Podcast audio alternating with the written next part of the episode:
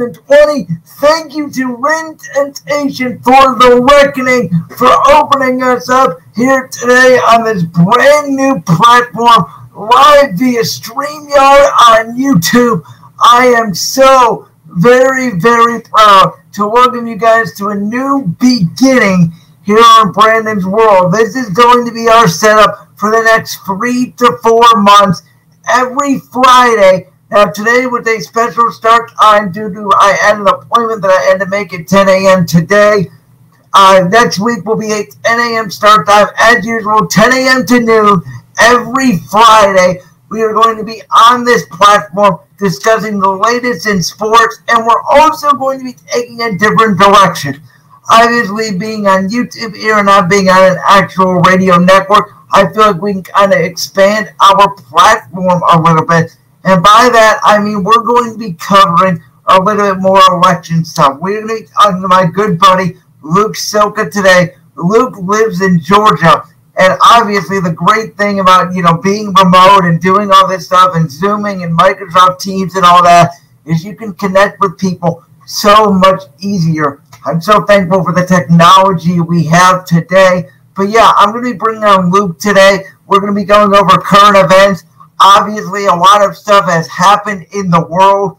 Funny enough, when I was planning this show on Wednesday, you know, I, I wrote everything out. I was going to start off with, you know, here's why the Lakers Clippers series is going to be for the NBA championship. And, well, it still probably is. And then, you know, I got the news about the boycott of the NBA, which we're going to talk about in a minute. Really quickly, before we start, I want you guys to see this here. This is one of the coolest things about StreamYard is we can add banners. So you can see welcome to the show. That can scroll across the bottom you can also see here that you guys can follow the show. You can tweet me at real underscore beat world and go to my Facebook page at real Brandon's world to follow the conversation. You guys can also log in with your YouTube accounts and go to the comment section, comment and stuff. I will be replying to comments either on air or in the comment section during commercial breaks. This is going to be a lot more interactive than what we've ever been before just because of the technology. And ladies and gentlemen, you guys know that over the past five months, I have not done a show. The last show I done was March, I believe it was March the 5th. Uh, on March the 12th, I was supposed to do a show. I just looked at it the other day. It was all planned out. My good buddy Andrew Packer was going to come on, and we were going to talk about Giannis and LeBron and going into the playoffs and then boom, the whole world shut down. And that's when we had to buy things like sanitizers. We had to wear things like masks, as you can see right here. Everybody, please make sure you're wearing your mask and doing your part. Make sure you're staying socially distant. I will say, since I've been back at Kent State, uh, I got to admit, man, I was not totally sure about Kent State's protocols. I will admit that. Uh, I wasn't totally sure it was going to work. But you know, being around campus a little bit outside, to be honest, is definitely less safe than being inside to me. At least inside, you have the social distance markers. They're, you know, enforcing everybody wearing masks and stuff like that. Outside, you know, when I see people outside, they've basically been taking their masks off, and not a lot of people have been wearing them. So make sure to please wear your mask at all times to stop the spread of COVID 19. And with that being said, we are going to try to get through this. You know, there may be a time or two where I have to move time slots, stuff like that. We can be flexible because, again, with the technology we have, and the one thing I will say about podcasting users, so if you're a podcast user, if you do not listen to this show live on YouTube, that is okay. All my podcasting links are below. You can check us out on Anchor, Google Play, Spotify, and iTunes. With that being said, the podcast version of the show will be uploaded on Saturdays. That's just because of StreamYard. The way StreamYard is, it will not let you kind of access it and download the file until about 12 hours the next day, unfortunately. So that being said, I will come Saturday morning. I will upload the podcasting version without the music and all that stuff to the podcasting platforms. But again, this is the place where you want to be live on youtube.com, Brandon's World here every Friday from 10 a.m. to noon. With that being said, we do have a new era, but we are going to go back next week because next week, what's going to happen is it is the two year anniversary of Brandon's World. Yes, the two year anniversary. You guys remember last year we did the one year anniversary of celebrating us on the Black Squirrel Radio Network. We celebrated that obviously, you know, in late September when we started, and then that coincided with SmackDown's debut on Fox. This is the two year anniversary of the actual show. My first ever YouTube exclusive show I did was September 3rd, 2018. We're going to celebrate a day later, September 4th, 2020, right here on this channel. We're going to have multiple guests, including my buddy Andrew Backer. Now, that will not be live. That will be a pre recorded interview that I will have up and ready for you guys. But yeah, with that being said, I say, man, let's get right into this. And what do we have on the docket today? Oh, well, the obvious, ladies and gentlemen. We got to start talking about stuff that's happening in our country. You guys see, you know, you everybody saw the video of the shooting of Jacob Blake. Everybody knew what happened this summer with George Floyd. You know, what? everything that's going on in the sports world. You know, it does make you stop and think. Uh, but I'm not gonna lie. I'm gonna say it right here, right now. Uh, I was pretty ticked off at the NBA's decision to, you know, boycott the games Wednesday, Thursday, and now Friday. They're obviously going to continue today. And my take on this is like, okay, the whole reason you went down to the boat, the whole reason was to promote social justice. And we've seen it with the patches, the names on the jerseys, the Black Lives Matter symbol on the court. That's the whole reason why this bubble took place because the NBA owners, Adam Silver, and the players were sure we're going to be talking about social justice. We're going to be doing these things. And then the shooting, as we know, happened on Monday. So my question, I'm going to ask Luke this. Why did it take until Wednesday? Why Wednesday? Why didn't we boycott the games on Monday? Why didn't we boycott the games on Tuesday? Why did it take Wednesday? And what led the Bucks to make that decision? I know it happened in Wisconsin, but as a journalist and as an interviewer, you know, I, I would really just ask him, you know, hey, Milwaukee, why today?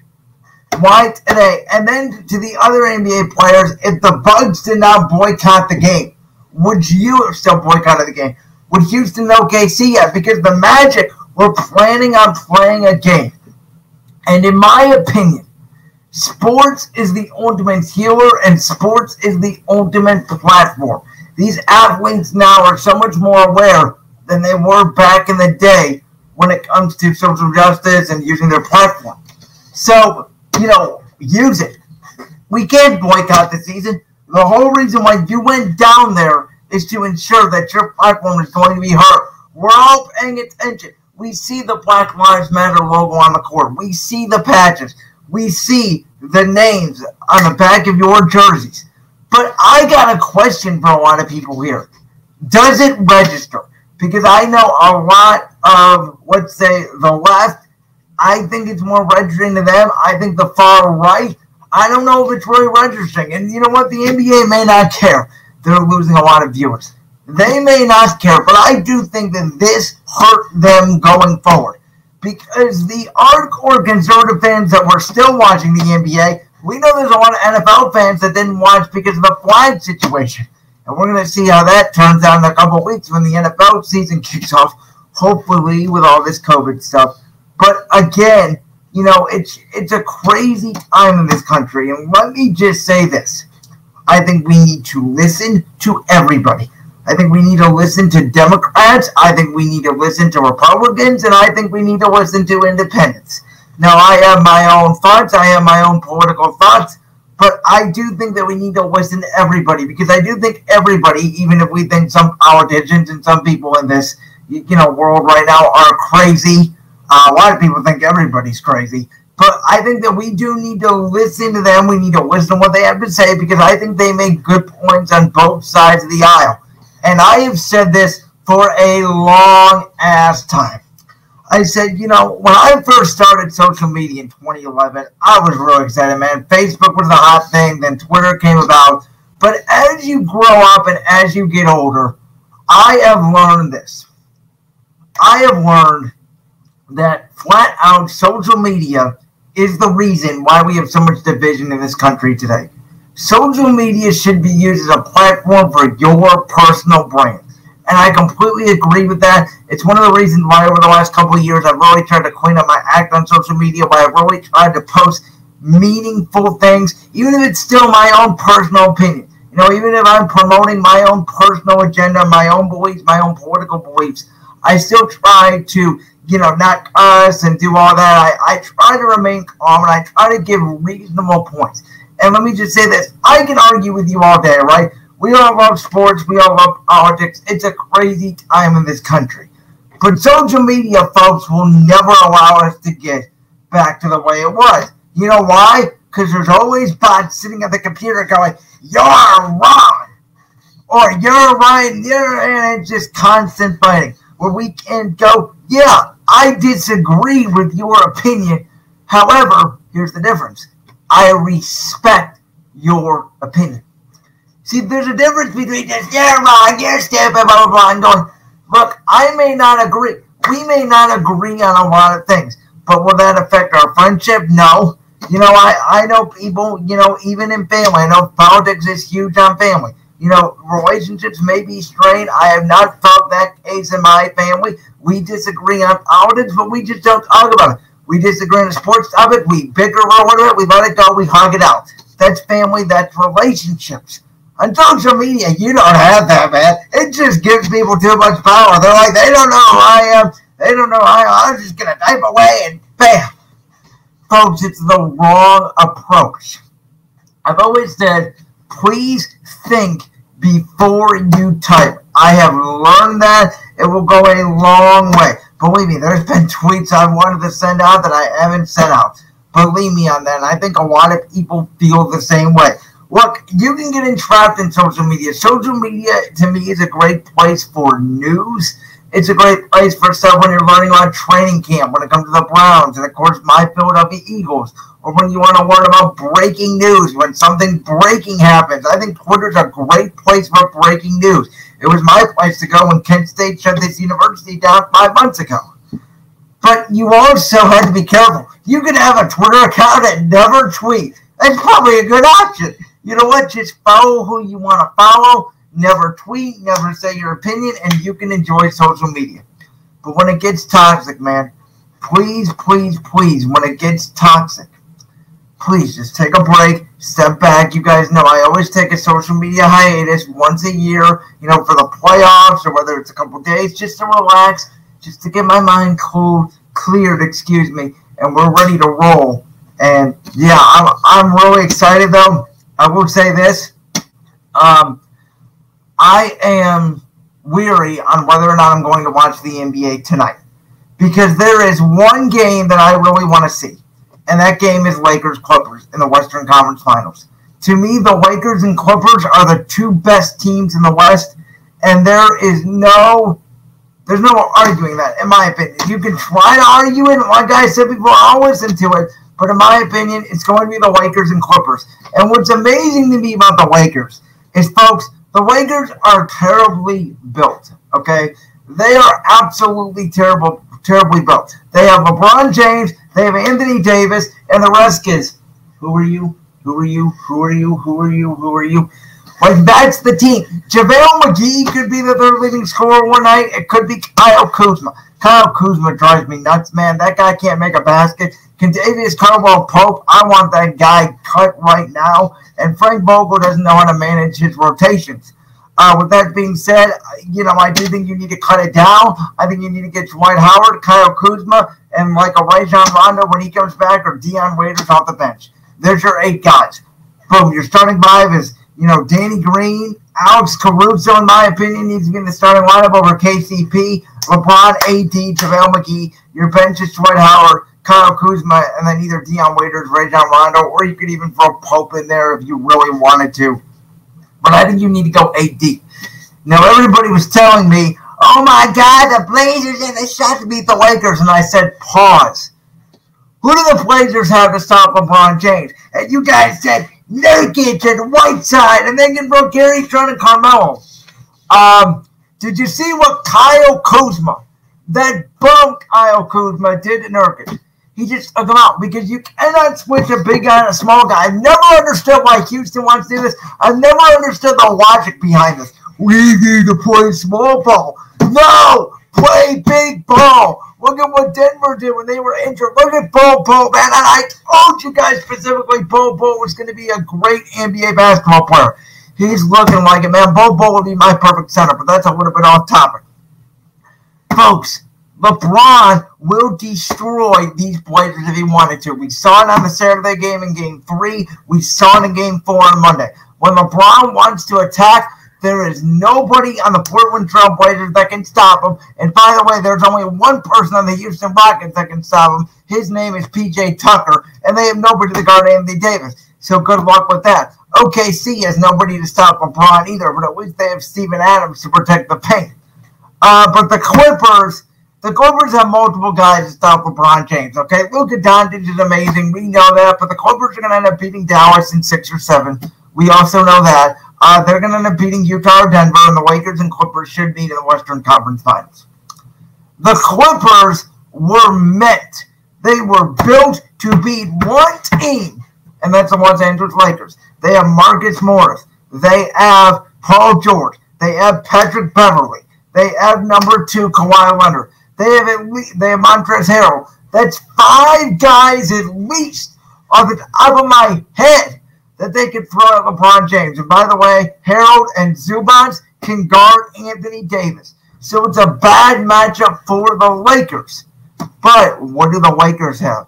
They have championship DNA. They got LeBron James, the most single greatest clutch player in my generation. Now, I know what you guys are going to say. The Clippers have number two. Yes, but number two, by the way, and LeBron James are in the same boat because both have you know, number two has two championships, LeBron has three, but both are looking to win their third championship with three different franchises. Both have a co-star you cannot trust. Can you really trust Paul George, or Skip Bayless calls him George Paul? Can you really trust Anthony Davis, or Skip Bayless calls him all done in the big moments, the big game, the fourth quarter? No, I don't think so. So, yes, do the Clippers have a lot more depth than the Lakers? Yes. Do they have the better coach? Yes. Everything on paper sets up for this to be the fantastic seven game series in the NBA Finals, it's the Western Conference Finals, because we don't know who's going to get out of the East. We don't know if it's going to be Milwaukee. We don't know if it's going to be Boston. We don't know if it's going to be Toronto. And it's certainly going to be Philadelphia. I'm going to give it to them in about 90 seconds. But in my opinion, the Lakers and Clippers are going to be for the NBA title because the Bucks don't have anybody to stop either team. The Raptors don't. The Raptors know number two, but they're just the Clippers are the better team. Boston, they have some nice pieces, but they're not better than the Clippers or, or the Lakers. These have been the two best teams all year. They're on a collision course, and if the NBA stops boycotting and we can get through the second round, this is your money series. They should take this off TNT, put it on ABC, and give TNT the Eastern Conference Finals. This will get more views than the NBA Finals if it was on ABC. Obviously, it's not. It's going to be on TNT, so the Eastern Conference Finals on ESPN and the finals will get more. But this is your money series. Never before have two teams been the overwhelming favorite to win the NBA championship. Look, the Cavs were good. The Cavs were a great team. So were the so were the Warriors and Rockets. People would debate. Obviously, Golden State we knew would beat the Cavs, but it would be like, well, if Houston by the Cavs, we don't know if Houston will win or if the Cavs would win. This is like the Lakers and Clippers both win. They're both walking out of the West champions. Nobody's picking the East, which may give the East an advantage. But I got the Lakers and the Clippers. Whoever wins this series will move on to the NBA Finals and win the championship. All right, I want to switch gears real quick to uh, everybody's favorite team, the Philadelphia 76ers. So as we know, Brett Brown got fired after the team got swept Sunday by the Boston Celtics. But ladies and gentlemen, ladies and gentlemen, did Brett Brown really deserve to get fired? Let me ask you a question, okay? When the Sixers were working with their tanking process, right? They had bad drafting. They had Michael Carter Williams and they had Jahlil Okafor. Those were two terrible draft picks. So in 2015, they ended up getting Joel Embiid. He got hurt for a year, so they ended up getting another draft pick. That's Ben Simmons. That's three to four years of bad basketball that Brett Brown had to deal with. But since that time, the question is, did the process work? Here are the Sixers stats this season for Ben Simmons and Joel Embiid. Ben Simmons this year at 16 points on 58% shooting for a guy who can't shoot a bucket. That's pretty good. Eight rebounds, eight assists, two steals. By the way, I think I think that that'll work. How about Joel Embiid this year, folks? He had 23 points on 48% from the field, 32% from three is a little low, but 12 rebounds, three assists, and two blocks. That will work. That is what your center is supposed to do. Now, I advocated, as you guys know, for the whole time I've been on Black Squirrel Radio. You guys know that I advocated for the fact that the Sixers should have kept Jimmy Butler and JJ Redick over replacing them for Al Horford and Josh Richardson. And I have some stats to back this up. So this year, Al Horford had 12 points, 45% from the field, 35% from three, seven rebounds, four assists. And you're like, okay, but what did Jimmy Butler do?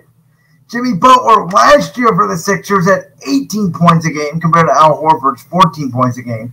He shot 34% from three, which is 1% down from Horford's stats.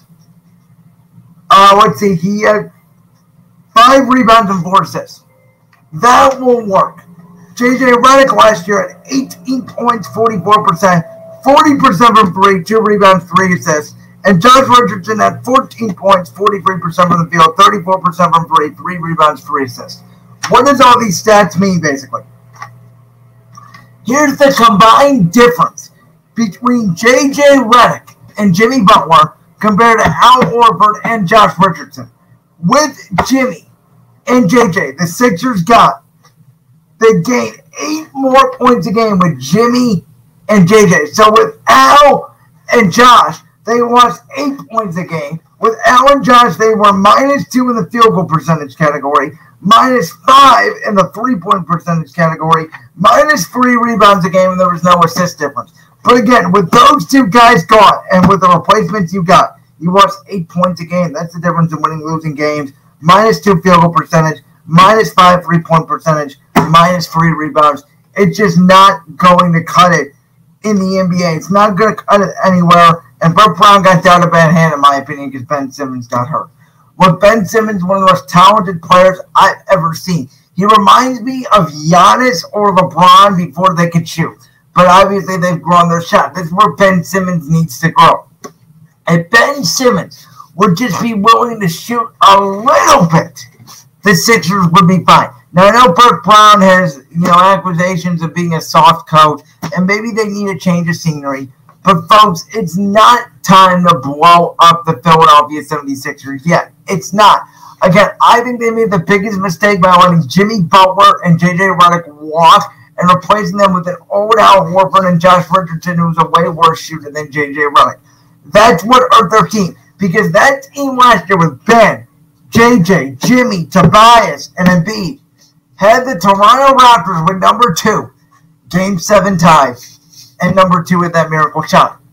Folks, that Sixers team last year would have won the championship. They would have won the championship. Okay? They would have beat the Bucks because they had the pieces instead of Giannis, and they would have rolled for Golden State because Golden State had nobody to guard Embiid, and Klay Thompson and Kevin Durant were hurt. That Sixers team would have won the championship. But now their coach is fired and their pieces don't fit. So, General Manager Elton Brand, here's what I plead to you. Don't trade Joel Embiid or Ben Simmons. Hire a good coach like Tyronn Lue. Give this team one more year. Fix the roster a little bit.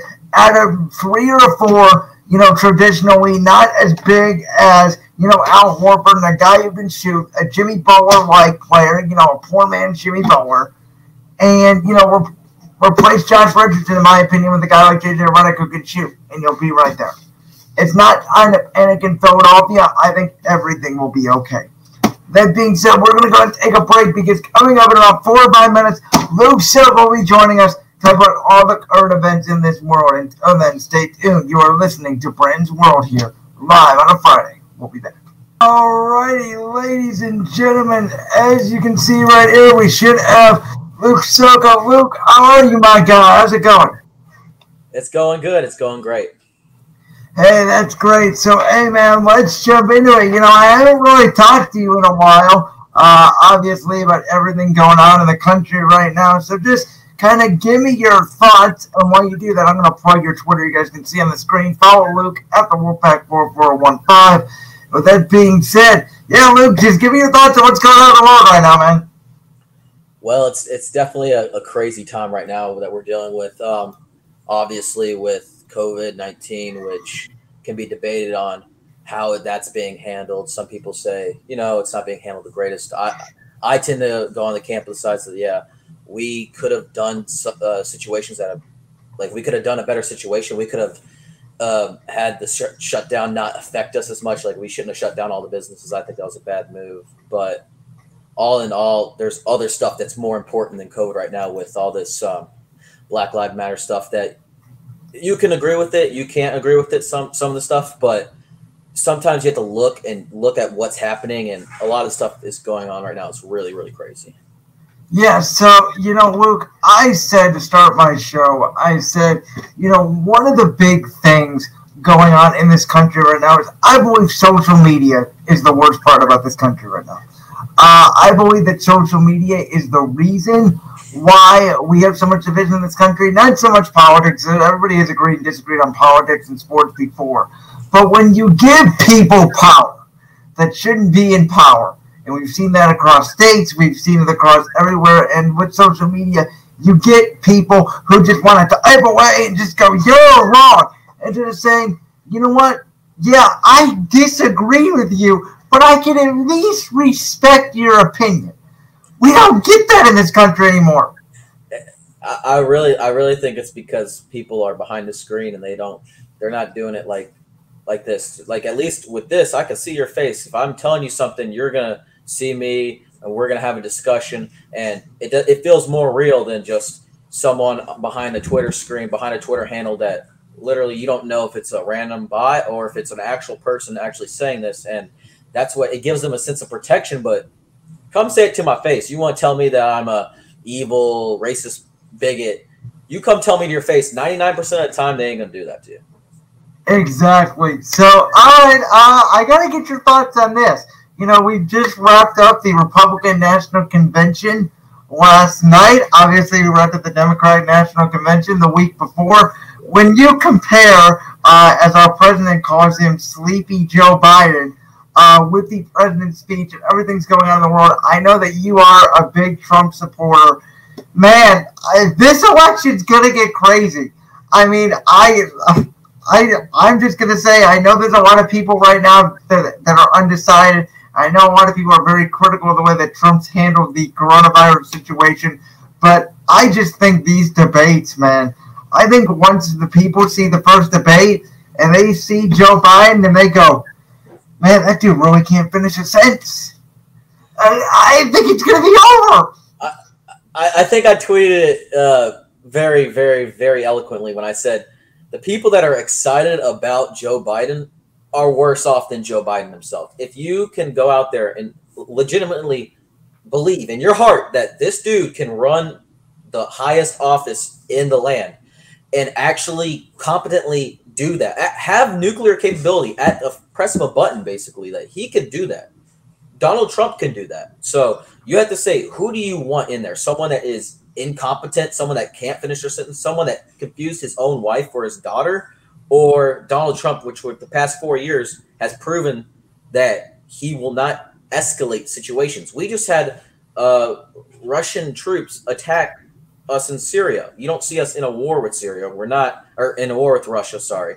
So there, there's a lot of uh, complications going on. A lot of people like to attack Trump, say he's oh he's not hard on Russia right now because of the situation. Well, I don't feel like getting in a World War Three. I, I know most of the country doesn't feel like getting in a World War Three.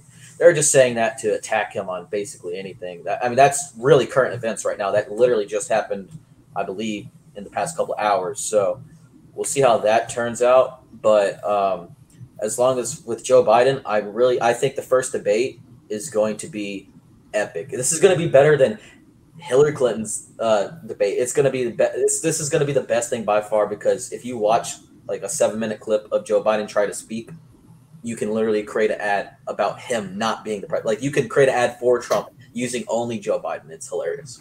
Absolutely. So, you know, uh, I've seen a lot of criticism, mainly from the left, about Trump's speech last night. Uh, I've seen a, a, lot of criticism saying that it was very low energy, uh, that he didn't have the same, you know, Trump, I guess, things that usually he has. Uh, I didn't get that. At first, I felt it a little bit, but as he started talking, I think the energy really picked up. The sense I got from his speech last night was he's angry, he's upset, um, and I know that the way he's thinking is like, man, I know my, my promise in 2016 was make America great again. And if you notice, the campaign was originally going to be keep America great until the coronavirus hit. And that's what I've been telling people that have been very critical of his 2020 campaign that's make America great again. They're saying, well, he said that in 2016, now it's not really great. And I said, well, it was great. Our country was great again until the coronavirus hit, and now we have to rebuild our country. Your thoughts? I, I thought the speech was really a, a good speech. And to to say that, uh, like, okay, so you have to compare apples to oranges here. Donald Trump's speech, it's not a teleprompter speech. Like, you know that from the way he, he never reads off of a teleprompter.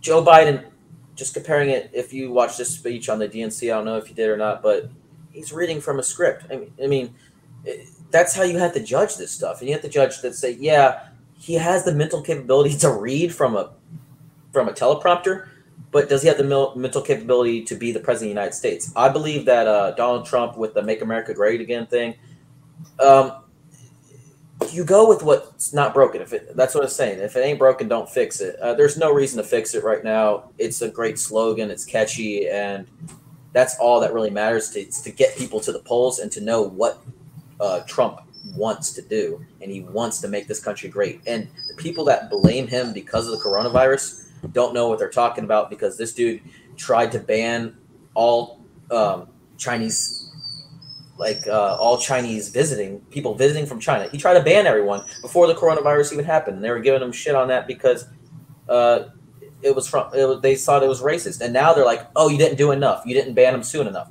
Well, you gotta. It's a disease. It's not like it's something that he has control over. I don't think Hillary Clinton would have done any better job. Like that's what we're we're, we're we have to measure this up. At, would Hillary Clinton have done better? I think she wouldn't have.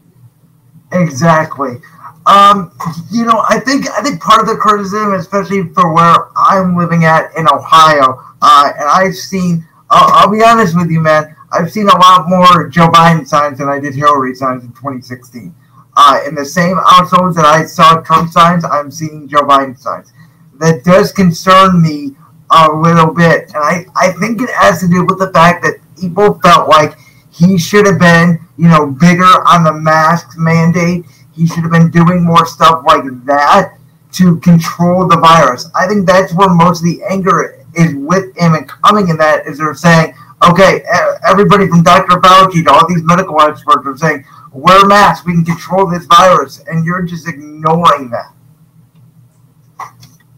Um, uh, really, my take on that is, yeah, it's a, it's a, it's basically a two way sword. So maybe you're experiencing um, more Joe Biden signs. I don't think I've seen a Joe Biden sign. I've I may have seen one Joe Biden flag, but it's extremely rare. Trump has no no president in history, by the way, has parades for him. There, has been endless parades. Uh, I'm in New Jersey right now, and I would think, okay, New Jersey, very, very liberal. Let me go outside, see what's going on. dude, I can't find a, a place where there ain't a Trump flag, and it's it's crazy. It's it's really really crazy. We'll be driving, we'll be in a boat going down the inlet, and th- there'll be four, uh, there'll be hundreds of Trump flags lined up on the side. There was just a big parade out there a couple days ago, so yeah, it's definitely like selective view. I guess you can find areas that are more Joe Biden esque. Uh, going with the mask thing that you were talking about, honestly, I don't think the mask thing is really like. Uh, yes, I, I support it in a way to where I think that if we would have done it sooner and if we would have done it like a little different than how we did, it could have worked. But you're not telling me that a child is going to wear a mask, a two year old is going to wear a mask and actually wear it, or some of these adults. If one person doesn't wear that mask, it's ineffective. So you can't you can't just do that over 330 million people because they're not going to listen to you unless you start literally putting guns to people's heads and saying that. But then we have a constitution. I think that right now the coronavirus has uh, like a one percent, I think 0.01 percent death ratio. The survival rate is very high, and the people that are dying are people with prior illnesses. So take it as you be. Yes, death is bad, but it's going to happen either way, and this is a major disease that we're dealing with. Yeah, um, I agree with you there. I guess now going to my next question would be about the election in general. Now, you know, I've I've heard some rumblings that your home state of Georgia may become more of a swing state. I've heard that about Texas as well. Are there are there any states that you thought you, you know e- either way that are for sure blue, that are for sure red, that may become a swing or may change that you're keeping your eye on? I'm definitely keeping my eye on Georgia. I'm definitely keeping my eye on Texas. I just want to see what happens in those states. Honestly, if Texas becomes more blue, we're kind of screwed in the way of how are we going to find another state? Like that's that's a lot of electoral votes you're going to lose there. I don't think it's going to happen this election, but I would keep my eye on that for sure. Another state I'm going to look at is Nevada. It, Trump came close last time. Um, maybe this time he could win Nevada. Um, and New Hampshire is another state that could possibly um, win because he was very close last time. Pennsylvania is another big battleground state that you're going to look at. It's Biden's hometown, and it's going to be hard for honestly, it's going to be hard for Trump to hold on to that because Biden has home court advantage there. But we're going to keep, hopefully, we're going to try and keep what we had in the 2016 election. We got to work on the Rust Belt, as you said. I think Ohio is solidly in the bag just because it's it went for Trump so much in 2016 and the percentage and how it went in uh, 2018 during the uh, elections that happened in 2018. I think it's on a trend to go more Republican than it usually does. And it's turning into a safe red state. But as you said, Georgia has a, a higher population than most other states, even liberal states, and it's starting to swing more to the left. I still think it is a Republican state, or Republican likely. I put in a likely column, but it's definitely if you had the right candidate, if you had a Jimmy Carter, for example, who did win it back whenever he ran, um, that'd be before Reagan. Uh, you could see it swing blue. I mean, that we're starting to see it to where these candidates, just like the governor's race, was very, very close. So I would keep an eye on those states that I mentioned. So, with that being said, we know Trump officially won in a landslide in 2016. I think it was 307 votes or something along that line. I I can't decide between either it's going to be the biggest Trump landslide I've ever seen, or if it's going to be very, very close. Because I, I think the debate, I wrote, and I said this, like I said, when we started this, I think the debate's going to be a big thing. But the thing I'm also worried about is the absentee ballots and the potential mail-in voting with the coronavirus. I am a little bit worried about that because I feel like people are going to vote before the first debate, and it may make this, you know, a little bit closer than maybe we'd expect. I, I don't really know what to think. I, I'm really, honestly, I don't even think it. Sh- I don't think you should be able to vote before a first debate. That's kind of, to me at least, that's kind of moronic because you don't even know what you're getting into. This dude, we haven't seen his pol. We know Trump's policies. We haven't seen Biden's policies. Yes, we've seen him as VP, but he's done very, very, very little uh, to actually. He's been in been in politics for 47 years, but it's like, how are you going to be as a president? That's what I want to know. I want to at least at least give us one debate to where we can decide, then yeah, it's fine. But we've also seen voter fraud happen, and it's a very legitimate question that Trump is asking about the postal service. What are you doing to protect those ballots that that we have seen him literally retweet parts where these ballots aren't even getting casted until uh, two or three months after the time that they were delivered there. And in some cases, they were just sitting in the post office and no one was doing anything. So you got to take that into accountability. Um, I'm definitely worried about mail-in votes. Uh, I think that we have more of a enthusiasm when it comes to people going out and supporting Trump. Because if you really, really like Trump, you're going to go out and vote for him. But it's a double-edged sword because if you hate him, you're going to go out and vote against him. So you got to keep an eye on those type of things. Right. Um, you know, my thing is, I think when Corona first hit, I think it took a lot of Trump's momentum a little bit because of the fact that he wasn't doing rallies. The big thing that helped Trump in 2016, I believe, are those rallies. I mean, every time I watch a rally, I want to run for a brick wall for the man. I am excited. I'm ready to go out and vote for Kim. Uh, and we haven't really gotten that. We got one rally, and it was a really good rally. A few people got COVID from it, and then the whole rally thing kind of got shut down again. Uh, I think it's. I think it actually uh, hurt Biden as well because he hasn't been able to do anything, and he has no idea how to even. He's been stuck in his basement for five months now.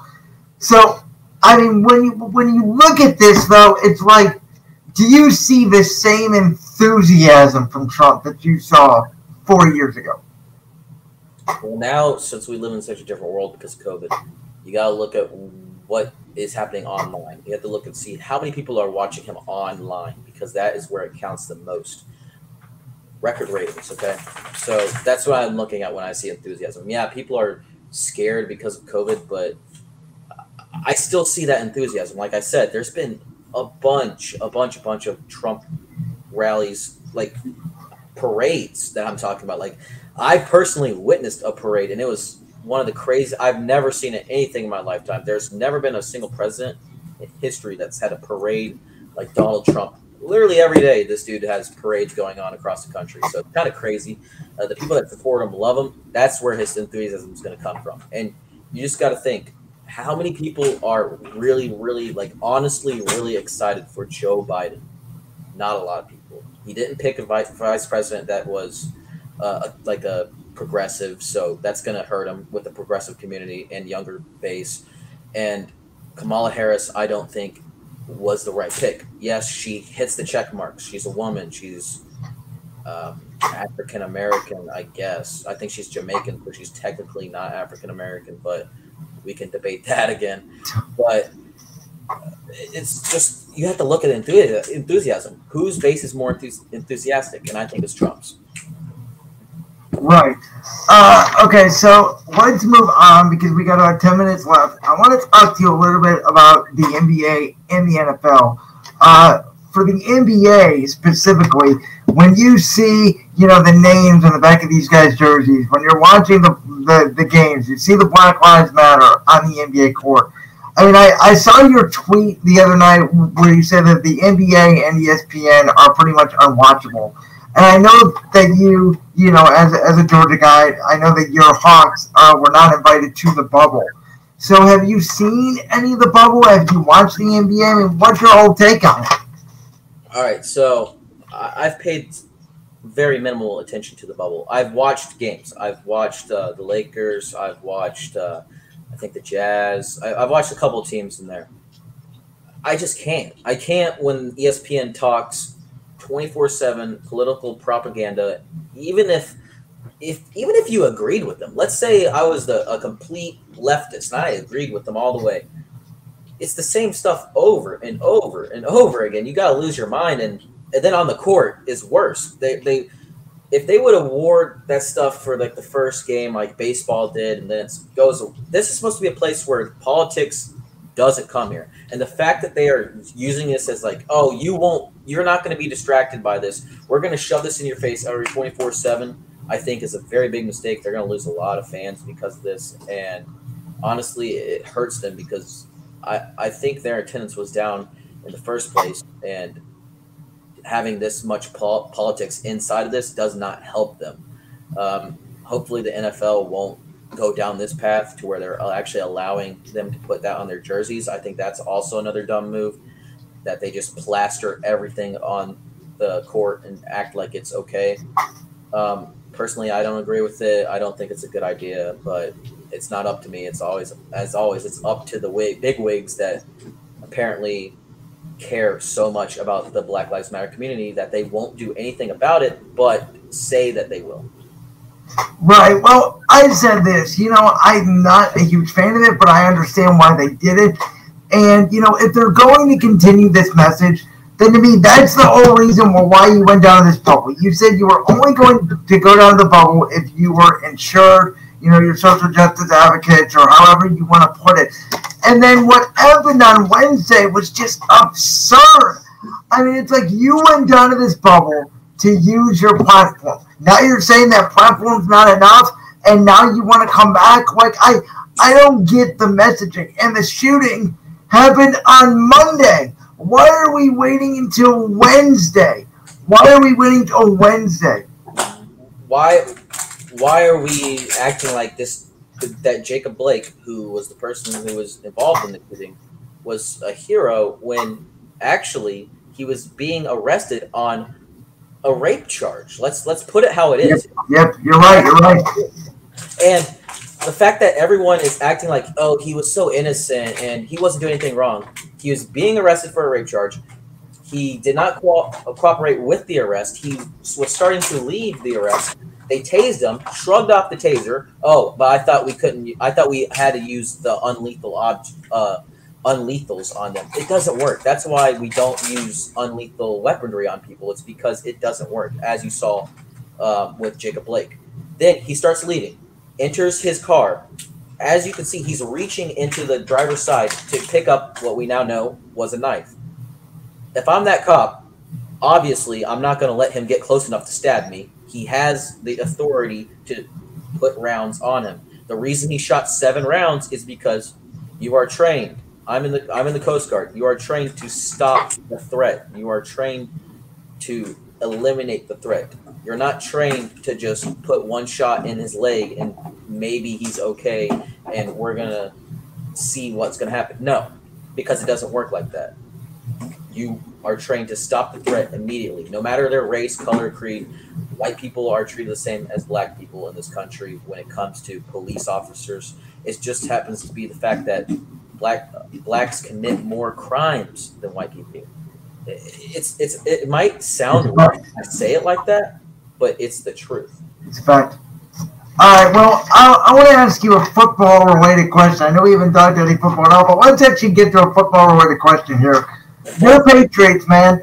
You know, there's no Tom Brady anymore. Spoiler alert for those of you that are going to stick around for the last part of the segment. I am doing my best NFL over under for the for each division this year. Man, they got New England at nine and a half wins. I don't even see how they get six wins. I mean, I, am just being honest, man. I'm not trying to be disrespectful or anything, but your team, I don't care who the quarterback is, you do not have anybody that can separate one on one physically, and you lost a lot of defensive players this year because of opting out. I just think New England's going to be like, you know what? We're going to play hard. We're going to win a couple games. We're going to see where we go. We're going to retool this thing.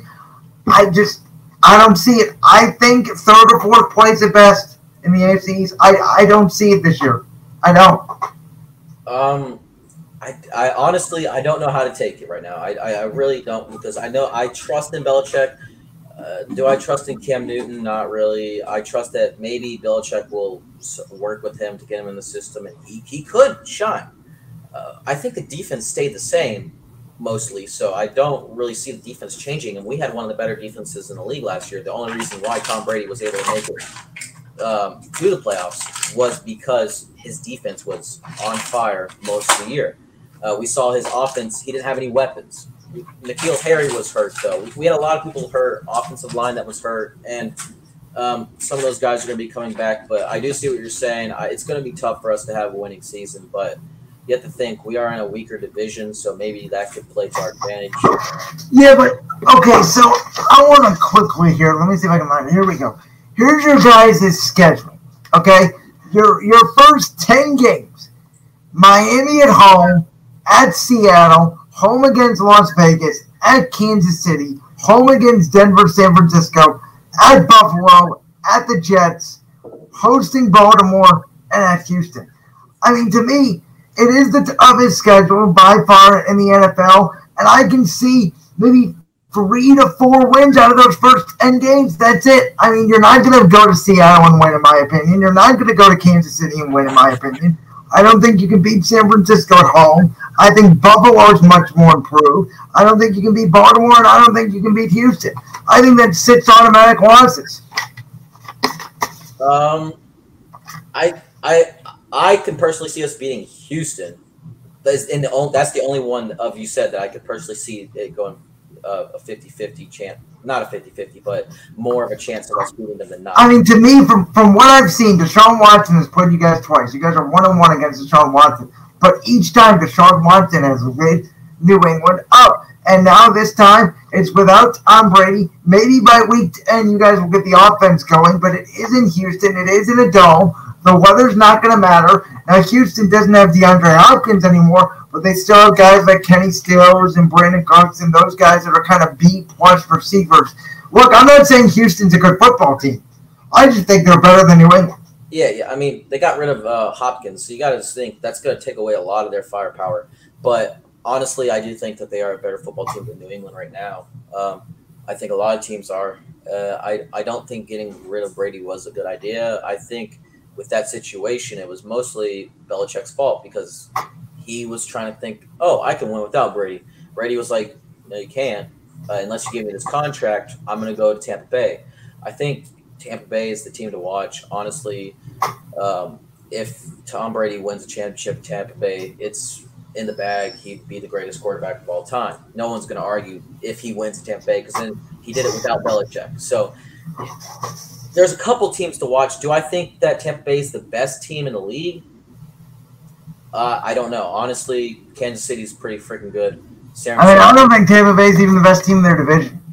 I, I think you know the, the I have the Saints confuse me. One year the Saints are going to collapse. It's coming. It is coming. One of these years, I predicted it for the last three years. The Saints are collapsing. One of those years. But I'm just like, I, I look at the team and I'm like, oh, they still got Drew Brees, still got Michael Thomas, they got Emmanuel Sanders, they got Cam Jordan, they got Malcolm Jenkins. I'm like, this team is good, but they're not that good, but yet they win games every year. Yeah, I, the, the Saints are always a team that mind boggles me because one year you think, oh, they're not going to do good. They don't. They do great. One year, oh, this team is going to go all the way. What happens? They don't. And they're seven and nine. So it's like, so, yeah. I, I will say this. I think I think early in the year this year because of COVID. Hopefully we get the whole season in. But I think early in the year because of no training camp, because of no preseason, because of all that coaching, the better coaching matchup. And again, you give me Belichick against most of these coaches if it's an even match on paper, I'm going to take New England just because of the coaching, especially early in the year. Miami week one, I think you could almost put that as an automatic W for New England. Even though Miami is improved, you got Belichick week one coming out, more experience. He's going to know what he's doing. That to me, like you have to take that into account. The first four weeks of the season, which is usually you know preseason and training camp and all that, is going to be coaches versus coaches more than team versus team, in my opinion. I'm, uh, well, I think because of COVID, it actually makes that e- even more because these players are not going to. You really think uh, Tolu, uh, Troy is going to. Uh, Tolova, I think that's how you say his last name. You really think he's going to come out and wow everyone uh, in his first game in the NFL? No, he's going to go out there to a rude awakening. He's going to go out to a hard uh, New England defense, and I I think that I don't think that he's going to have the best outing in the first couple of games. He might have a better season as he progresses. I don't think he's going to come out like um, Baker Mayfield. I don't think he's going to come out like uh, the Arizona quarterback. I, I, honestly, I don't think that he's going to be this big star like Patrick Mahomes. I think that a lot of these players are going to a lot of these rookies are going to struggle this year because of COVID. They don't have that preseason. They don't have that training that's coming up, and it's going to hurt them. It's going to be a lot of weight on the shoulder, on weight on the coaches, and it's going to be really we're going to see who made the right coaching decisions this year. Like who got new coaches? Uh, can the Browns do better this year with their new head coach? It's just a lot of that's going to be coaching decisions. I agree. All right, hey Luke, I gotta run. Thank you for talking with, with me, my man. Hey, we'll chat anytime. I'm sure we'll be chatting closer to the election season. Can't wait. It's gonna be fun. All the time, all the time. Thank you for having me on. Thank you. No problem. You guys make sure you follow Luke on Twitter at the Wolfpack4415. We'll be back. Friends World after this. Oh, ladies and gentlemen, boys and girls, journalists, welcome back here to Brandon's World at the hour two on this Friday, August 28, 2020. A reminder, ladies and gentlemen, that we are back here on StreamYard for the semester. And as I said at the top of the show, man, I'm really excited to be back. Again, shout out to Luke Silka. Thank you, Luke, for coming on discussing political events with us and as well as New England without Tom Brady, man.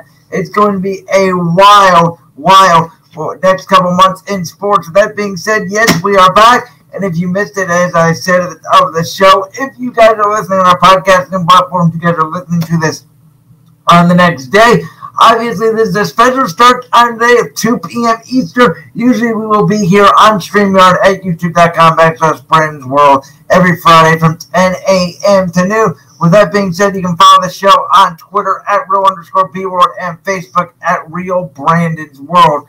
With that being said, ladies and gentlemen, I got our number two today we have to go over the Cleveland sports scene because I have yet to talk about the Indians, the Browns, and of course the Cowboys fade with the draft lottery. So I'm going to start with the best team town, um, the best well-run team in the Cleveland Indians. And if you guys missed my column, that will be linked down below. Columns come out every Friday on Medium.com.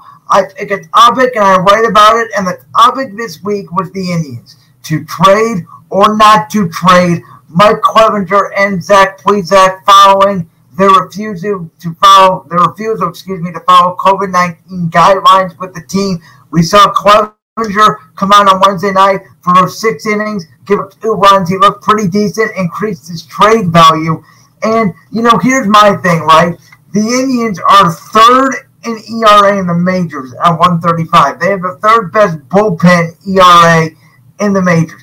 The Indians pitching staff is unbelievable. We know about Plesac Clevinger. We know about Shane Bieber, the, the clear ace of the staff. He leads the MLB with 75 strikeouts.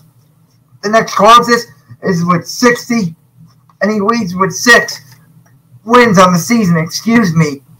Um, and, you know, we know about Bieber. We know about Clevinger. We know about Plesac. We know about Carrasco. We know about Aaron. We know about Anna We know the Indians have all these stars. You guys know, and I've always said this pitching always wins in baseball. It does not matter how good of a power hitting lineup you have. If you do not have good pitching, you are not going to be able to win a World Series. So I am, you know, I would be against the Indians trading Mike Clevinger. However, if you can get a big power hitting bat with control and he's an outfielder. We had to specify he needs to be an outfielder because look at this Indians outfield right now, man. Bradley Zimmer, Oscar Mercado, they were sent down to Lake County. But along with Delino DeShields and Domingo Santana, they combined, the four hitters combined, are hitting 163 on the season. That just won't cut it. Roberto Perez is hitting below 100. I know he's only played in a few games because of injury, but hitting below 100 will not cut it. Um, you know, you have to get a bat. I heard Grisham from San Diego could be an option. I heard getting Clint Frazier back could be an option from the Yankees. The Indians are going to have to find a way to get an outfield bat with control. The Indians pitching staff is amazing. Their bullpen is amazing. The Indians are set up for the future here. The Cesar Hernandez deal was a great deal. The top five of the order are really good. Cesar, Jose, Lindor, Santana, Franmil Reyes.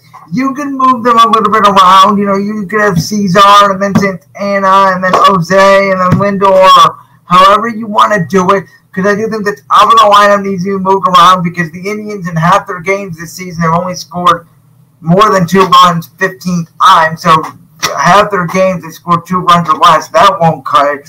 The bottom of the order, as I mentioned, the outfielders, along with Roberto Perez, have been absolute garbage. Now, since Tyler Naquin's been back, he's hitting over 300. He's solidified that right field spot. It looks like to me, Delino DeShields is, you know, getting that center field opportunity. So now left field, you know, you gotta, you know, maybe you get a right fielder, maybe Naquin plays left field. You gotta, you gotta work with it. Roberto will get back up to speed. He's the best defensive catcher in the game. I am not, you know, worried about Roberto Perez. What I am worried about is the 163 batting average between Zimmer Mercado, who, as I said, are not sent down, and DeShields and Domingo. But as I said, man, you know, we know Mike Clevinger could possibly get traded. We know he's ruffled some feathers in the locker room.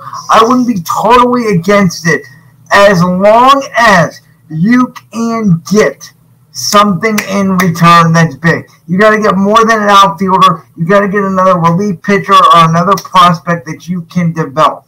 Because Mike Clevinger is a stud starting pitcher. If he was still here after Monday, I would be surprised, but I would almost support it. And if the Indians want to go ahead with this outfield in the postseason, because they are going to make the postseason, it's going to be the Indians, the White Sox, and the Twins from the AL Central all making the postseason. The AL Central is arguably the strongest division in baseball this year you can believe that in this crazy season. But they got to get about with control because these outfielders, in my opinion at least, are not going to cut it. In order to win a World Series, you need great pitching, great bullpen, and timely hitting. That's the key is timely hitting. And, you know, Naquin I trust. Like I said, the first six now with Jose, Cesar, Lindor, Santana, Ramirez, Naquin. Those six I trust. I think Roberto will come around. That seven guys you trust. Eight and nine, those two other outfielders, you got to just find somebody who, when the when there's a runner on second base with either two outs or less than two outs, can get that key base hit. All right, so let's move on to the Browns. Uh, the Browns have had a lot of injuries. As we know, Grant Delpit went down, Greedy Williams went down, Mack Wilson went down, among others.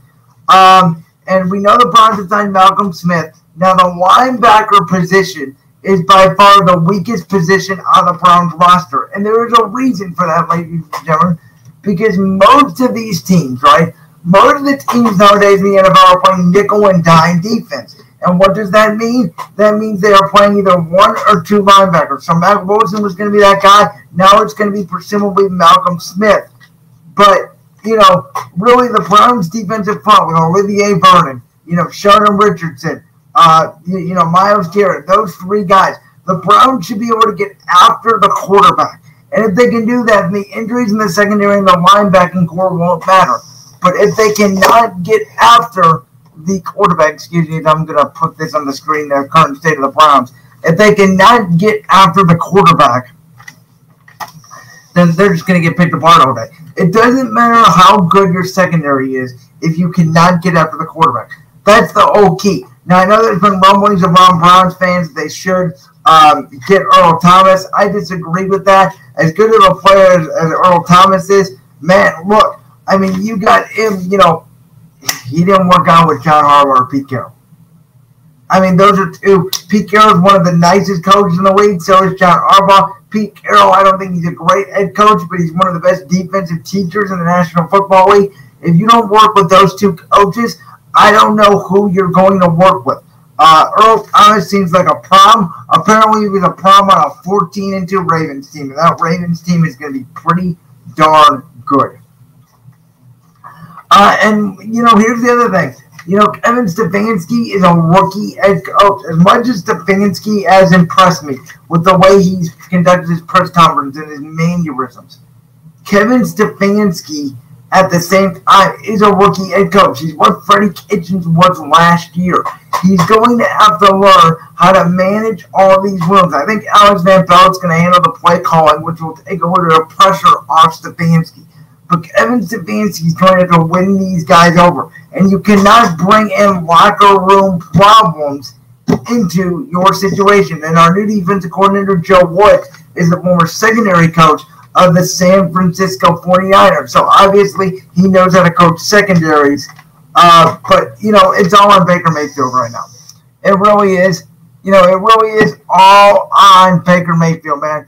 Andrew Berry has surrounded Baker Mayfield with Odell Beckham, Jarvis Landry, Rashard Higgins, David Njoku, uh, Austin Hooper, the kid they drafted in the fourth round of the draft, Nick Chubb, Kareem Hunt, Baker Mayfield has every weapon in the world to be successful this year. They got Wills at left tackle. You know, they got Bitonio, they got Tretter, they got Jack Conklin now at right tackle. The Browns have fixed their offensive line. And so, in my opinion, if Baker Mayfield does not have a good year this year, get rid of him. He's not a franchise starting quarterback. This Browns team should be able to make their playoffs. Their schedule is light enough. I think that they could win eight ten games this season and sneak into the playoffs as a wild card because I think Baltimore is going to take the division. But this is all on Baker Mayfield. Yes, there's weak spots at linebacker. Yes, there's weak spots at the safety positions. But Baker Mayfield has every weapon in the world to be successful, and it's on him this year. With that being said, let's turn to the team that got the number fifth pick in the 2020 NBA lottery, the Cleveland Cavaliers. Um, look, you know, this draft with the Cowboys not very solid. I think Obi Toppin out of Dayton will be at five. You know, James Wiseman's a talented center, but we don't really need centers this year at least because we have Drummond and we have Kevin Love and I have Tristan Thompson might be back. But this Cavs team, you know, let's face it, they're, they're in a bad state. They're in a state right now where they're not trying to tank. They want to see what they have in these young kids. They don't have a for sure young kid that you know is going to be a stud, a piece. They don't know if Collin Sexton's going to be great. They don't know if you know uh, Darius Garland's going to be great. Excuse me. We think Kevin Porter has some potential. Looks like Dylan Dylan Windler's a bust. But the Cavs, you know, they have Andre Drummond. They're paying him all that money. They need to cut him. They have Kevin Love. They need to trade him. They need to start over fresh. As I've been saying all along, tanking does work. Now, I know they're trying to prevent tanking in the lottery, but really the T-Wolves and the Warriors got lucky and the Cavs just got screwed. And the Cavs have all that and they were still the second worst team in the NBA this year. Keep that in mind. Uh, you know, they're they're not close, ladies and gentlemen. They're not. They they desperately need to blow it up.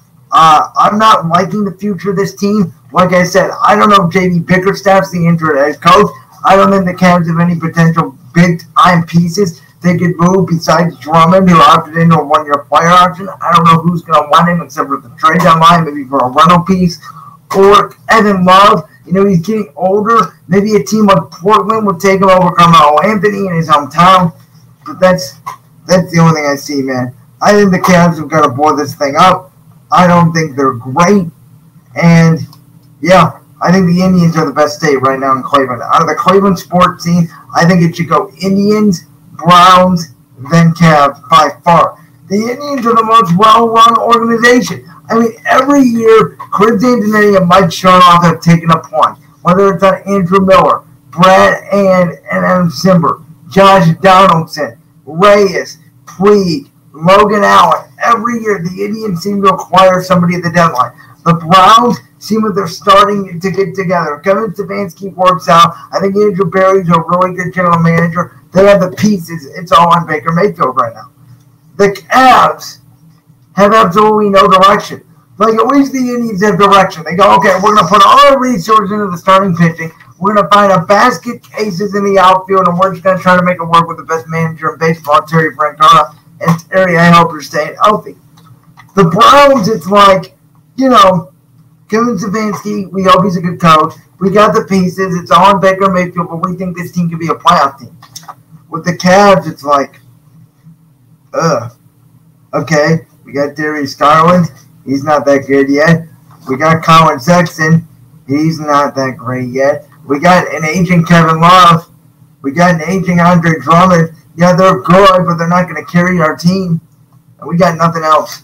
We just got to get ball players. I think that's the thing that the Cavs are going to do in this draft, guys. I think they're going to go with the best player available, and they're going to try to get ball players, and that's the way I see it. All right, so that was the Cleveland sports scene. Coming up next, we're going to take a little bit more of a break. When we come back, for those of you that play fantasy football, I'm going to be giving the top five, the top five fantasy rules for me for 2020 when I'm drafting my team. I already went through one draft a couple weeks ago back in August. I thought the draft went pretty well for me. And I learned some stuff during that draft about who's going high this year, who you can get in lower rounds, what you should do for your fantasy football draft. Plus, in our last segment today, as I've been teasing, NFL over under for each division. You know, they came out, uh, Vegas came out with the odds for every NFL team this season. They said these are how many wins you're going to have, higher or lower. I'm going to pick eight teams, one for each division. I'm going to give you guys my best bet. If I was a betting man, this is what I would get. I already spoiled one today with Luke Silka. I'm to come back to that and explain it why. But yeah, my best bet's coming up in the final segment today, along with, as I said, coming up next, the top five fantasy rules. I have it right in front of me, right here on this sheet. Top five fantasy rules of 2020 for you drafting your fantasy football team. And again, I hope that we can all, you know, get through this season because of COVID and we can have fantasy football. Don't forget, guys, to be wearing your mask. Don't forget to be sanitizing everything like I do during every commercial break here. And we will be back. I'm World. Hey, ladies and welcome back here to Brandon's World. And we're starting things off. Here we go. The fantasy football up five rules this year. My first rule is number one, draft running backs early.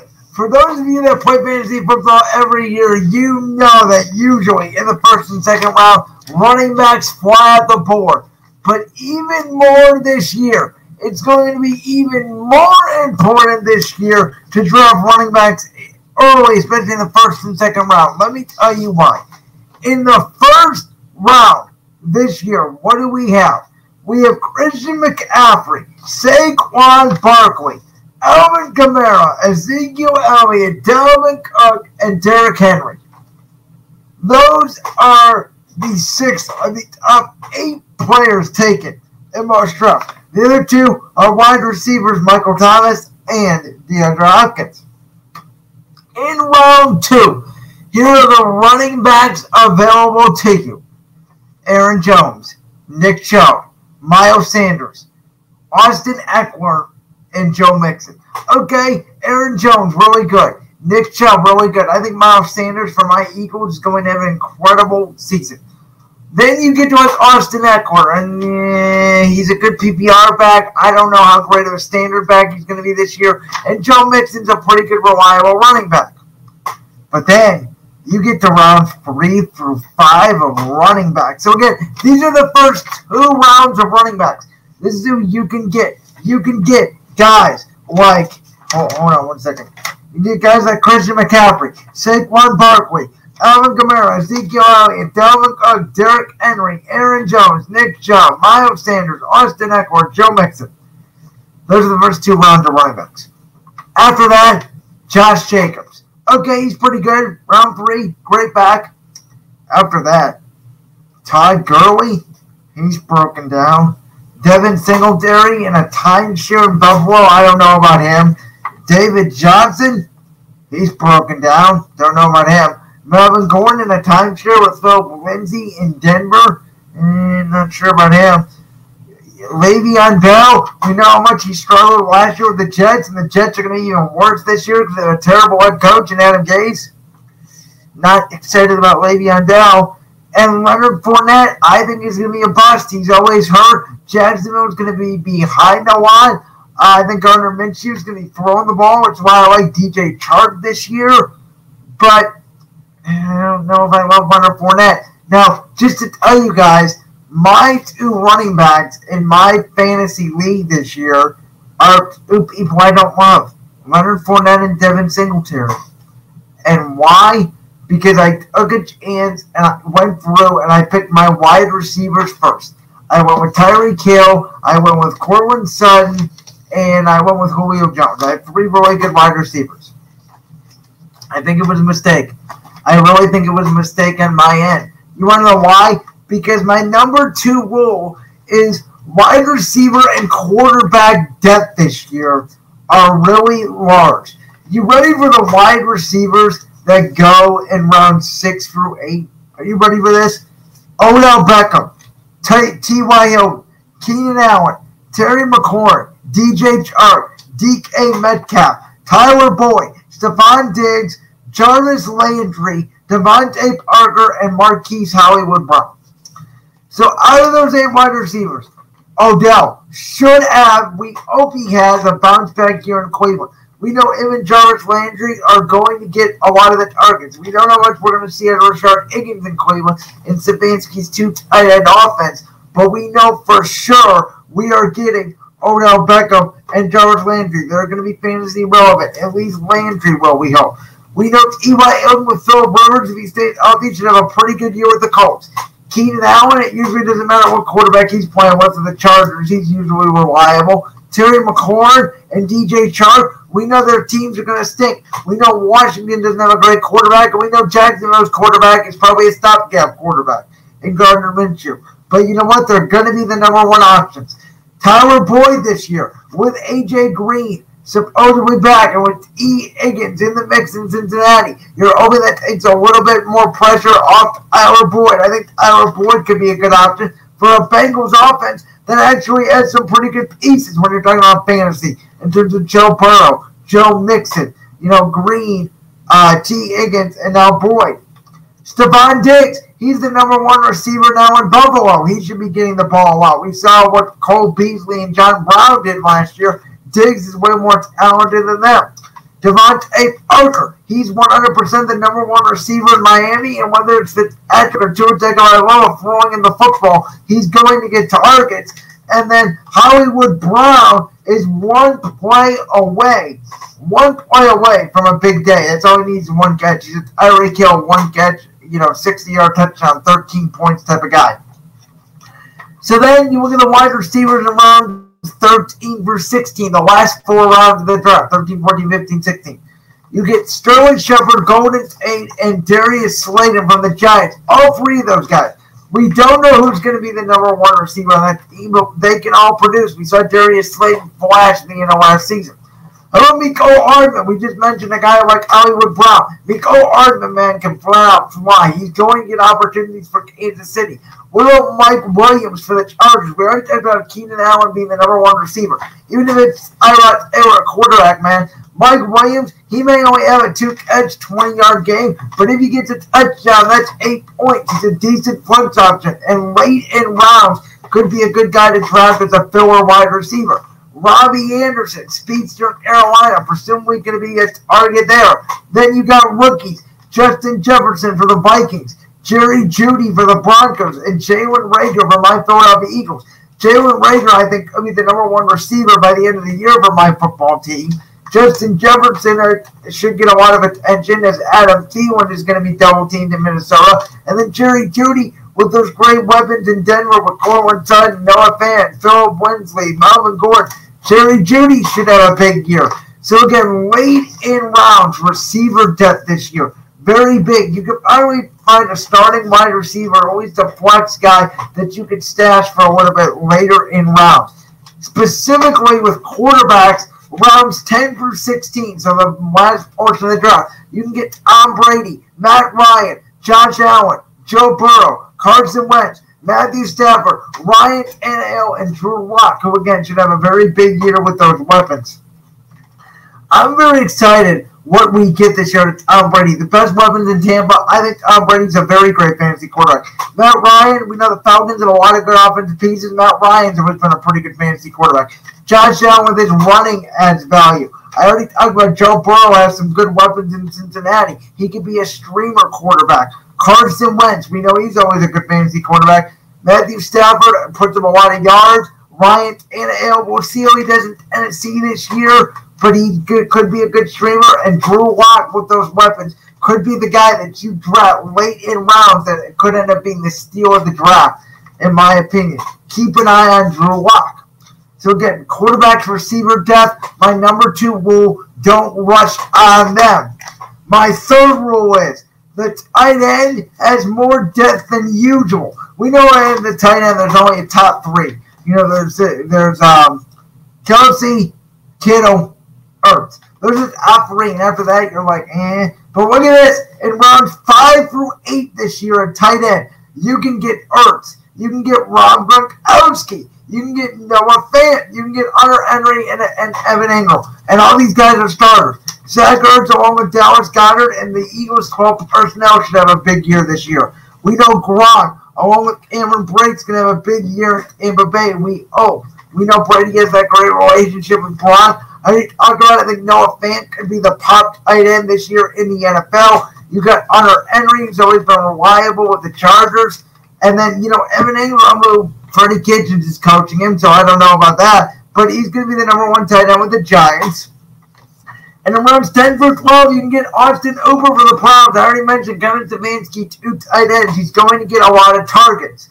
Mike Gesicki, a great tight end, the number one option for the Dolphins. I think he's one of the most underrated tight ends in the league. And then EJ Hockenson, who's going to be the number one tight end for the Lions, excuse me, TJ Hockenson, the number one tight end for the Lions. I drew a blank for a second. He's going to get those passes from Matthew Stafford, even though I don't think Detroit's going to be a good football team this year. It's not really matter about their records in fantasy. You can have all garbage players from garbage teams in fantasy because they're number one options and you know they're going to produce. By the way, let's not forget about Mark Andrews in Baltimore, a great tight end, or a guy like Darren Waller from the Raiders.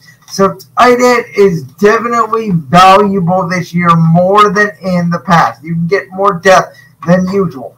So let's recap. The first three, you got to drop a running back in rounds one through three. You got to get your running backs. You can drop receivers later on and quarterbacks as well as tight end. There's more depth than usual. I mean, if you can't get the big two and and you know Kittle, Kelce, Ertz is in round five. Don't forget, again, rounds 5 through 8, Ertz Gronk, Noah Fant, Hunter Henry, Evan Engram. There's more depth there than usual. All right, here's my number four rule. Very simply, do not fill all your holes early. Draft depth before holes. What I mean by this, draft defense and special teams around 15, draft kicker around 16. You know, worry about best player available. If the best player available is a wide receiver, you already have four of them go for it because, as I said, later in the draft, you get a quarterback. So fill your depth before you fill holes. Basically, best player available, which leads me to my last point. Just let the board come to you. Don't trust about, oh my God, it's the 12th round and I don't have a quarterback. Now, all the quarterbacks are gone. It's one of those leagues, and yeah, you got to take a quarterback. But watch the board. If players start falling, then you know when to take somebody. If you see a lot of quarterbacks start falling, then take a quarterback in the range you think they're going to go. Again, don't rush for Carson Wentz in round six. If you know, okay, he could be there around 12 or around 13. That's what Carson Wentz went in my draft was round 13. So, you know, again, don't rush for quarterbacks. Don't rush for tight ends. Don't rush for receivers. The one position you got to rush for is running back. You got to go. I need a starting running back, and I need one now. Mark Ingram and J.K. Dobbins are down there later in the draft, but they may be in a timeshare. We don't know how that's going to work out. So that would be my one suggestion for a late round running back. But besides that, guys, yeah, really, you know, it's there's more depth than usual at quarterback, receiver, and tight end. You got to draft a running back early. Don't fill all your holes and let the board come to you. It's really simple. You got to pay attention to the board. You got to draft your depth and really don't pay attention to your needs. Don't go, oh, I need a quarterback or I need special teams or I need a kicker. You got to go, oh, uh, if, uh, you got to go, okay, I'm going to take running backs, then I'm going to take receivers, then I'm going to take quarterbacks. You can almost divide it into sections. Like I'm going to get running back, receiver, tight end, quarterback, defensive special teams, and a kicker.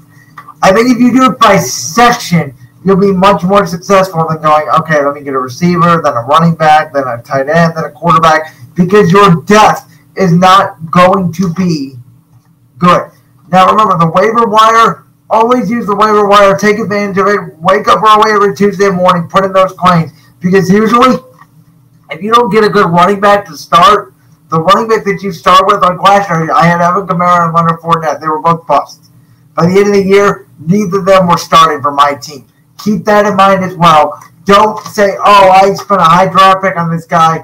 If he's not performing, bench him. Go to the waiver wire. Get somebody that's producing because you only have 13 weeks to make the playoffs. You got to win at least eight or nine of those games to get into the playoffs. Be aggressive. Make trades. Look early. If you say, I have a hole, make a trade early. Make projections and go with your gut and make your best bet. All right, coming up next, as I said, ladies and gentlemen, NFL over-unders for each division. What's my best bet? NFL over-under. Best for last. Coming up. It's been a great show. We'll see you guys on the other side. Brandon's World. Well, you guys are going to have to bear with me here uh, because of the fact that I have seen to watch my sheet uh, for some of the divisions. So with that being said, I'm going to go on my computer here. Again, this is my NFL over-under for the best division. Each division for this season, I'm going to pick a division excuse me, I'm going to pick a team from each division. I totally messed that up. I'm going to pick a team from each division. One team, so eight teams overall. I'm going to tell you their over or under total and whether I'm going with the over or with the under. So that being said, let's go and get the prime time music started and let's get going. Here we go. So for the AFC East, you know, Darren choosing. I talked about it with Luke Silka earlier in the show. I'm taking the under with New England. They're listed at nine and a half wins. Again, under. So I'm predicting that they will get nine wins or under. To me, this is an easy one. I think week one, Miami, they win. After that, they'll lose to Seattle. That's one and one. Then they'll beat Vegas at home. They're two and one to start the year. But after that, it's a downhill spiral. At Kansas City, I think that's a for sure L. Denver at home.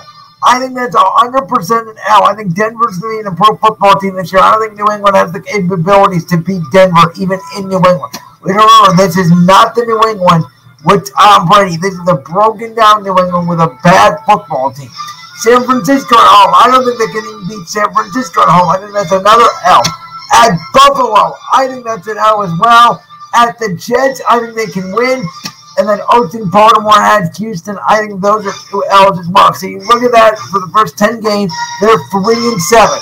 That means they have to run the table in order to get to nine wins. That means I've already won the under.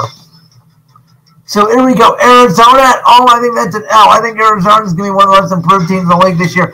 I don't think they'll be able to set the Chargers. Pass rush, that's another L. At the Rams, I'll give them that a win on a Thursday night because Belichick owns Sean McVay.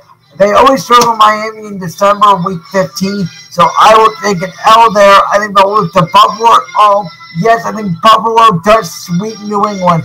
I think New England does sweep the Jets. So I got New England at 5 and 11. I got them turning up 3 and 7 and then finishing 2 and 4 to end the season. But I think this is a bad football team. I think they only won five games. The only games I can see them really flipping on the schedule, maybe Denver home. Maybe they beat Buffalo once. Maybe they beat Arizona um, or the Chargers, and that's really it. I don't see a way they get to nine and a half wins. I just don't see it. All right, I'm taking the over in the AFC West with the Denver Broncos. They're at eight. I'm easily taking the over. I think Tennessee is going to be a worse football team this year. I'll give Denver the W at home week one. That's a Monday night game, by the way.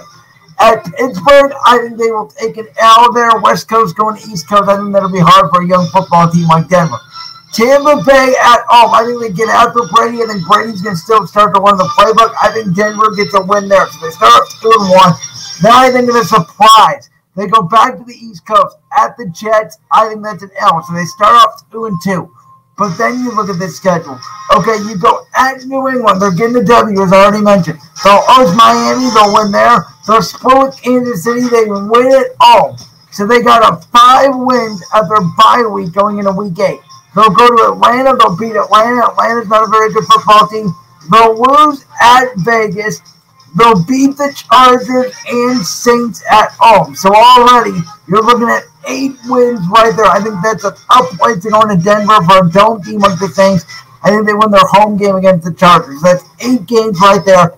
I also have them winning at Carolina, at home against Buffalo, and at home against Vegas to give them 11 and 5. I tried. I got Denver 11 and 5. Kansas City just barely squeaking them out of the AFC West Championship. I think Kansas City still wins it at 12 and 4, but I got Denver easily the over at 8. Cincinnati, I have them easily under 5.5. Cincinnati under 5.5. I have them winning three games. I have them beating Jacksonville, Pittsburgh at home because they always play Pittsburgh tough, and the Ravens week 17 when the Ravens rest because they already have the number one team locked up. Those are their three wins to me.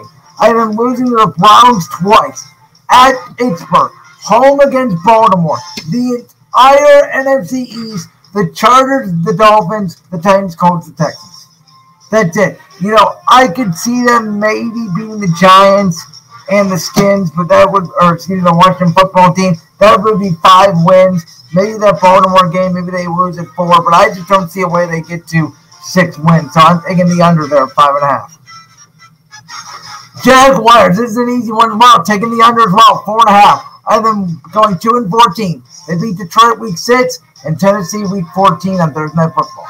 That's it. Okay, they're they're a bad football team. They're going to be competing for the number one pick. I have them at two wins. I have Cincinnati at three wins. Then Cincinnati and Detroit will be competing for the number one seed. So again, for the AFC, I have the only over I have is Denver at eight. New England the under at nine and a half. Cincinnati the under at five and a half, and the Jaguars the under at four and a half. Let's go to the NFC East. So here's my prediction: the Giants six and a half under. The Giants me have the second toughest schedule in the NFL next to New England. Let's read off. So Pittsburgh, that's got to be an L in my opinion. At home, I think Pittsburgh's still better football team. Joe Judge, a rookie head coach. Mike Tomlin's a veteran head coach. I talked about this with Luke Silka earlier. I think coaching is going to be extremely important this season. So I think Pittsburgh, they got go to coach. I don't think they can win in Chicago. I don't think they can beat the Niners. I don't think they can beat the Rams. They haven't proven they can beat the Cowboys. So that starts off 0 5 right there. Washington at home, I have them losing to because Washington needs a better team than the Giants. So that's 0 6. At Philadelphia, I have them losing because they can't beat my Eagles or the Cowboys. So that's 0 7. They can't beat Tampa Bay. They can't beat Washington. So they start 0 and 9 and 0 10 when they lose to the Eagles at home. Again, I think they are going 0 6 in the division. That's just me. So you have 10 losses right there. I think they start off with 10 losses. So there's no way they can get to the over. I think this is an easy under. I think they can beat Cincinnati. I think they can beat Arizona. You know, Arizona coming to the East Coast or a trap game. I think those are the two games they win. I think they lose to Seattle. They lose to the Browns, at, both at home. And yeah, I think the Giants have a tough schedule. I think they're a good football team. But their schedule is so tough, and Daniel Jones and Joe Judge are improving. I don't see how they win seven games. So take the under six and a half. NFC West, to me, this is an easy one over for Seattle at nine. So I think they win at least 10. Atlanta, I think that's a win week one. Russell Wilson always plays well there. They're going to beat New England and Dallas. They always play well there. Going to Miami, I think they're better than Miami. That's a win. They're better than Minnesota. They always beat Minnesota. That's a win. So they start 5 and 0. Now at Arizona, I'll take the L on that. San Francisco at home, I think they win. At Buffalo, I think they lose. So they start off six and two. She's said, okay, they only need to win four more games. That's the way. Well, at the Rams, listen, I think they're just better than the Rams. I think they'll win that game. They'll beat Arizona at home. They always beat the Eagles. And then they got the Giants and Jets. Right there, that's 11 wins. Giants and Jets at home, at Philadelphia, Arizona, at the Rams. I think those are all winnable games. Those are at Washington. I think that's a winnable game. Rams at home is a winnable game. And at San Fran, they could lose that one. Most I see this team losing is three to four games. I think this is an easy schedule, especially the bottom portion, man. With the, the, Eagles are a good football team, but they always beat the Eagles. Giants, Jets, at Washington to me. Those are pretty much three or four easy wins right there. And again, of the schedule to me, New England's an easy win. They always beat Minnesota and Dallas. They always beat the Eagles. They always beat the Rams. Like, this is a good schedule for Seattle. Easy over at nine. Lions, real quickly. NFC North, six and a half. I'm taking the under. The only game they're going to win is at home against the Washington football team in week 10. I think they're the worst team in their division by far. They're going 0 6 in their division. They're not better than anybody in the AFC South. They're losing all four. They're not better than anybody in the NFC South. They're losing all four there. They have been Washington and Arizona. I think that they split. Listen, it's one of the hardest schedules in the week, as I mentioned. Don't think they're better than Tigers, Vikings, or Bears. Don't think they're better than the Texans, Titans, Colts, or Jags. I think that's a one game Jacksonville could win. They're 0 4 against the NFC South as well. They got Matthew Stafford. That's about it. I'm sorry, Detroit's a better football team. And finally, Carolina. I'm taking the under with them at five and a half. They, they, uh, I only have them winning games at home against Chicago and Detroit. To make a long story short, because we are running out of time. So again, here we go. My old NFC predictions: Giants six and a half under, Seattle nine over, NFC North Detroit under, and NFC South Carolina under five and a half.